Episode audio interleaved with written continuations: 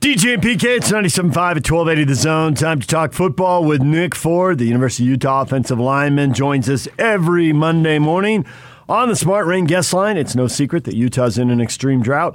That's why Smart Rain is the solution for any commercial property concerned about water consumption while managing irrigation. Find out more at smartrain.net. Nick, good morning. Good morning. How are you? Okay. Curious how you are after the loss to BYU and a loss that, uh, you know, Kyle Whittingham talked right after the game about losing the line of scrimmage. You know, we've heard a million times nothing good can happen in the passing game and the running game if the offensive line doesn't perform. I'm wondering how much that wrecked your whole weekend, so to speak, to use an old line. Um, you know, you take it with a grain of salt. Um, there's a lot of things uh, on film that was good. There's a lot of things on film that were bad. There's a lot of things that people on the outside don't understand that people on the inside do understand, and you know, give credit where it's due. And um, you know, it's on to the next week. Can't sulk. Nobody feels sorry for us, and you know, it's a disappointment, and uh, definitely gonna improve from that. So you've already looked at the film, obviously. In a situation like that, it's a late night Saturday game. What is your schedule like the next day, and even into the beginning of the week to get to learn from it, but yet make sure that you're prepared going forward? Yeah, you know they give us uh, Sunday off. Sunday's our day off. Uh, we have treatment recovery on Sunday. Um, Monday morning we get in, watch the film, address what we need to address, uh, start getting to jump on you know, the following week's film, and then we go from there, whether it's uh, conditioning or weightlifting or practice, uh, you know, it's all set out from there. So I thought the offensive line intermittently there were some big plays. Obviously, uh, there were some rushing yards piled up by Micah Bernard, so you did some good mm-hmm. things, but the consistency was clearly an issue. What what happened there? Because it was just kind of fits and starts. Uh, I think it was a combination of uh, miscoms and also, uh, you know, them just having good calls to our uh, our plays.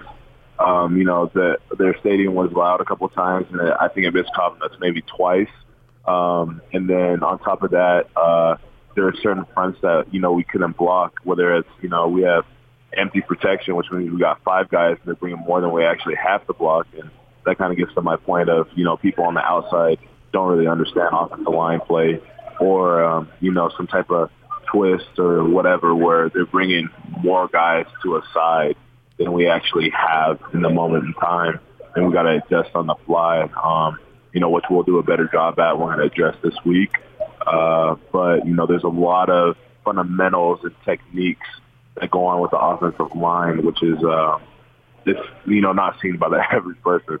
Well, for sure, yeah. How much does Harding get involved in terms of the technical aspect to make sure that stuff is cleaned up?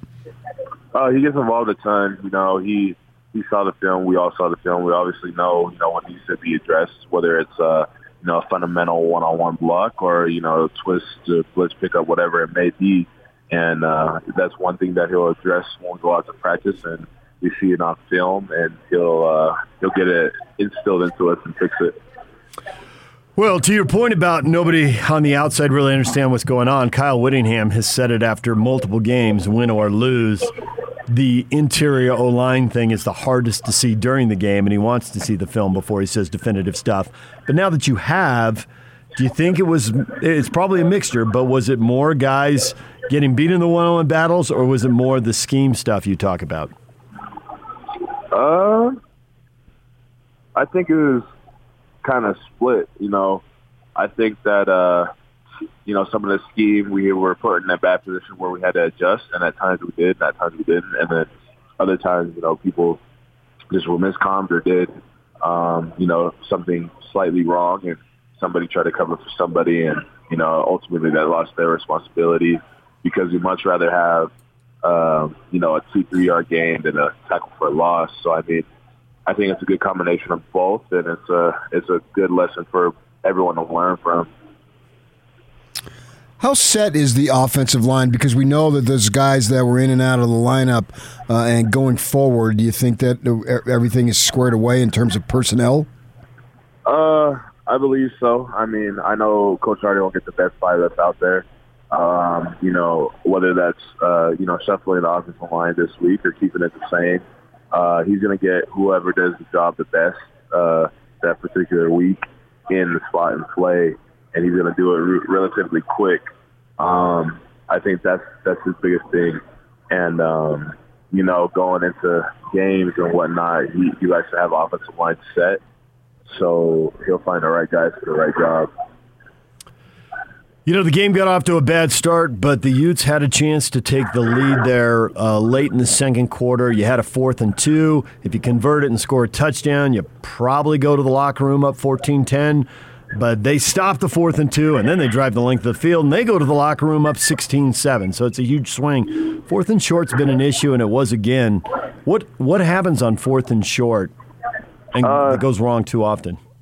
you know, it's everything. It's everything from, you know, you got four, fourth down and short is is not a pretty sight. If you if you run the ball, you know, everyone's going to be right there. If you pass the ball, there's going to be a lot of pressure. You're going to win the one on ones, or they're going to drop out of the pressure, and it's going to be tough to find it. Um, you know, that's risky territory. No one, you know, really knows about. You know, we study film and whatnot, and you see how people play um, that fourth and two in particular, um, you know, the box was loaded.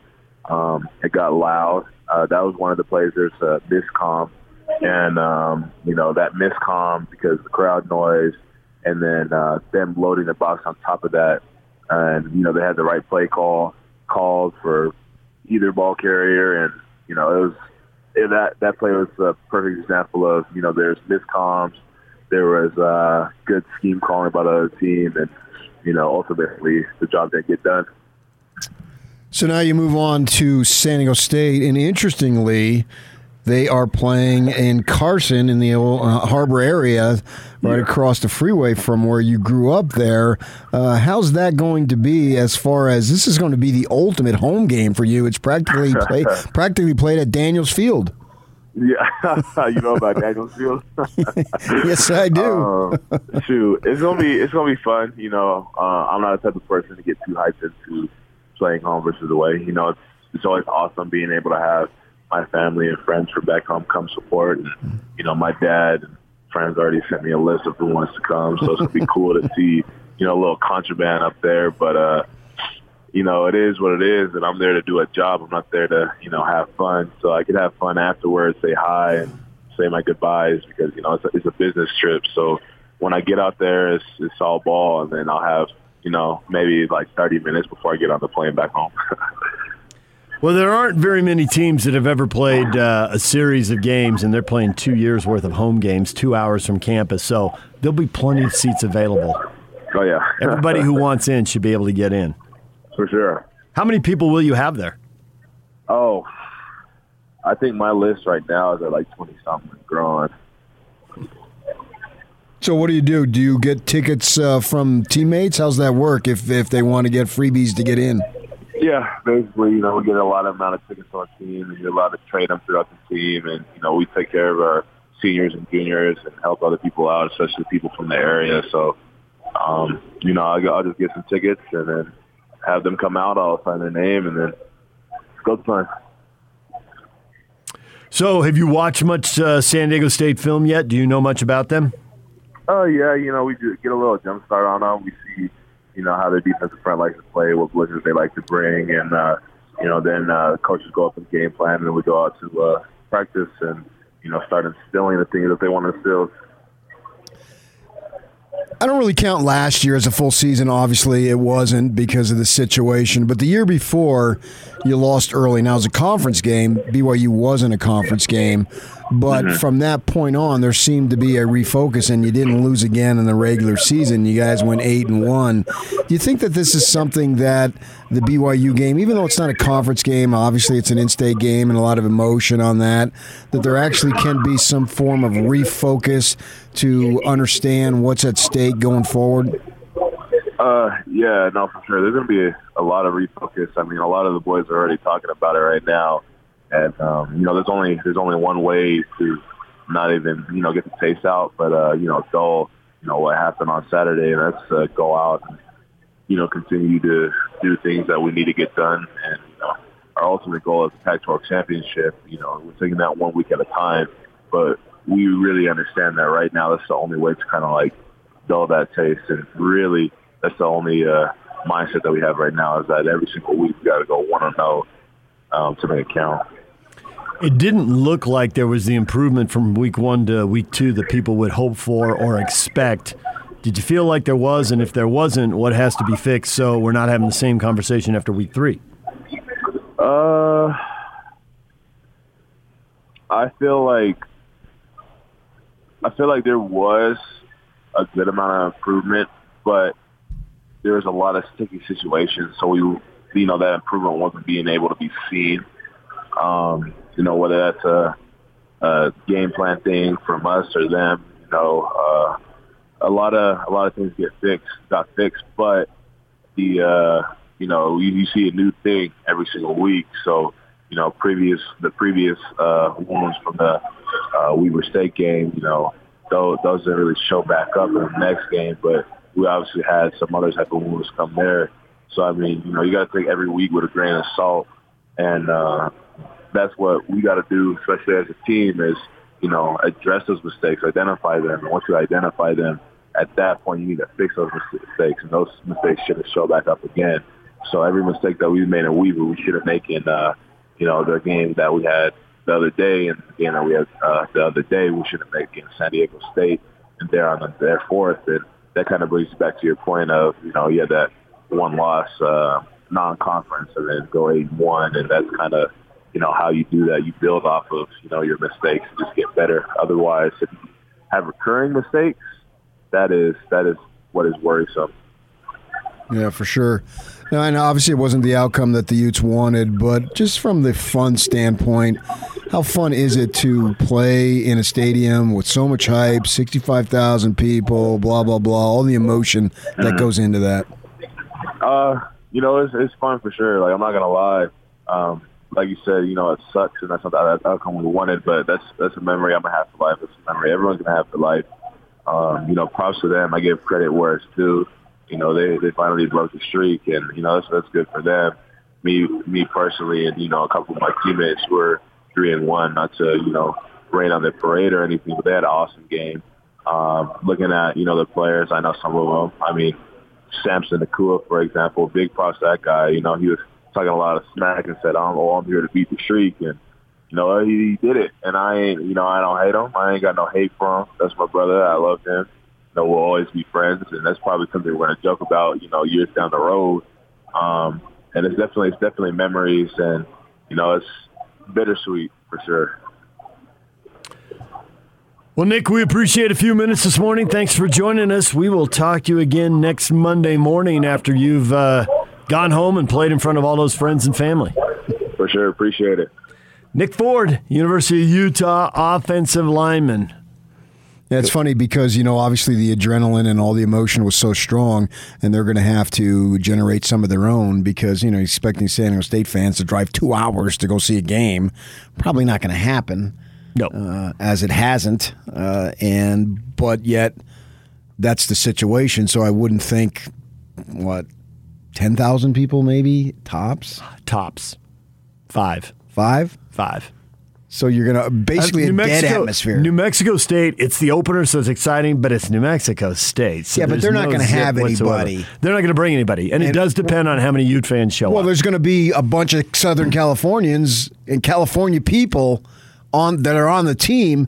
Their families are all going to go. Yes, this is going to be the one time you can all right, maybe bring seven, bring maybe seven or bring eight. them all. Maybe seven or eight. No, High literally, school coaches. Literally, yes, and literally, there will be seats for everybody. Yeah, the yeah, place yeah. will not be half full. Right. I can't believe that. So I'm expecting that there might be the rare home game, away game, I mean, in which you have the majority of the fans. Could easily happen because I'd have to count it them up. The very definition of a smattering of people, and it does feel like when the camera pans the crowd on a punt or something like that, that you can count the individual people. And there was nobody there for New Mexico State. Well, when Chip Kelly's saying, Where are the people? You know. This will be the biggest crowd San Diego State has ever drawn in Carson. Since they had no people last year and a smattering for New Mexico State. How many games State. did they play there last year, though? three or four, they but they didn't. many? But they didn't have people. I mean, last year was they were Well, playing so empty stadiums. Yeah, I got it. Right, Yeah, I understand that. So I- attendance I- was maybe they let in family and that, so maybe they had two hundred Well, people or did. whatever. Nobody did, so Yeah. that doesn't really count. Right. So it actually worked out. It wasn't as bad for them the, the, with the pandemic last year. They actually rushed the whole stadium thing to take advantage of that silver lining. Oh, we're not going to have Yeah, for anybody. sure. Yeah. So yeah. It Yeah. was. Otherwise, it probably would have been one more year. But they they sped everything up. And that's great. That's great for the program to get it back to where uh, they need to be there. Obviously, uh, get that stadium going and get finished uh, for the program. But uh, yeah, I expect a lot of Ute fans there. They're going to have to generate their own emotion, and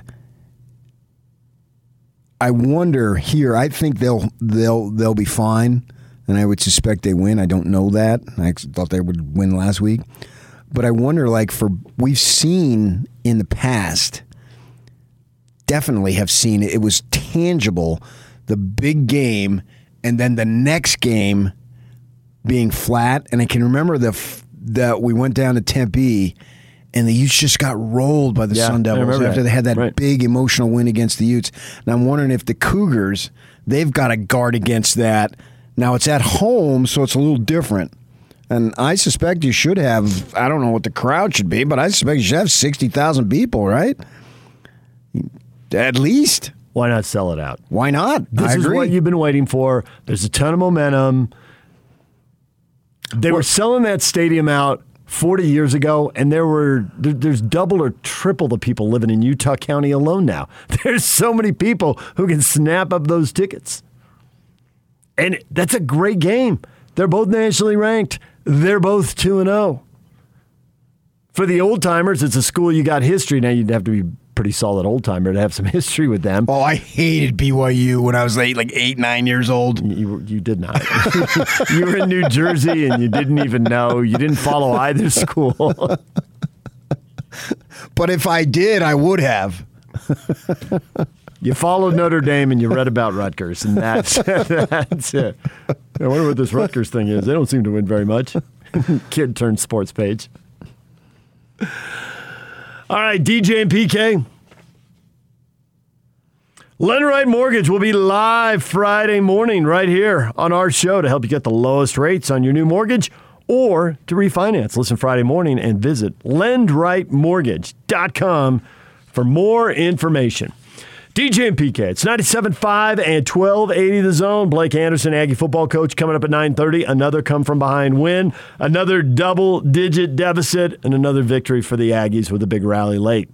We will talk with him about starting slow and finishing fast at 9.30. More reaction from Ute and Cougar fans to the rivalry game next. Stay with us.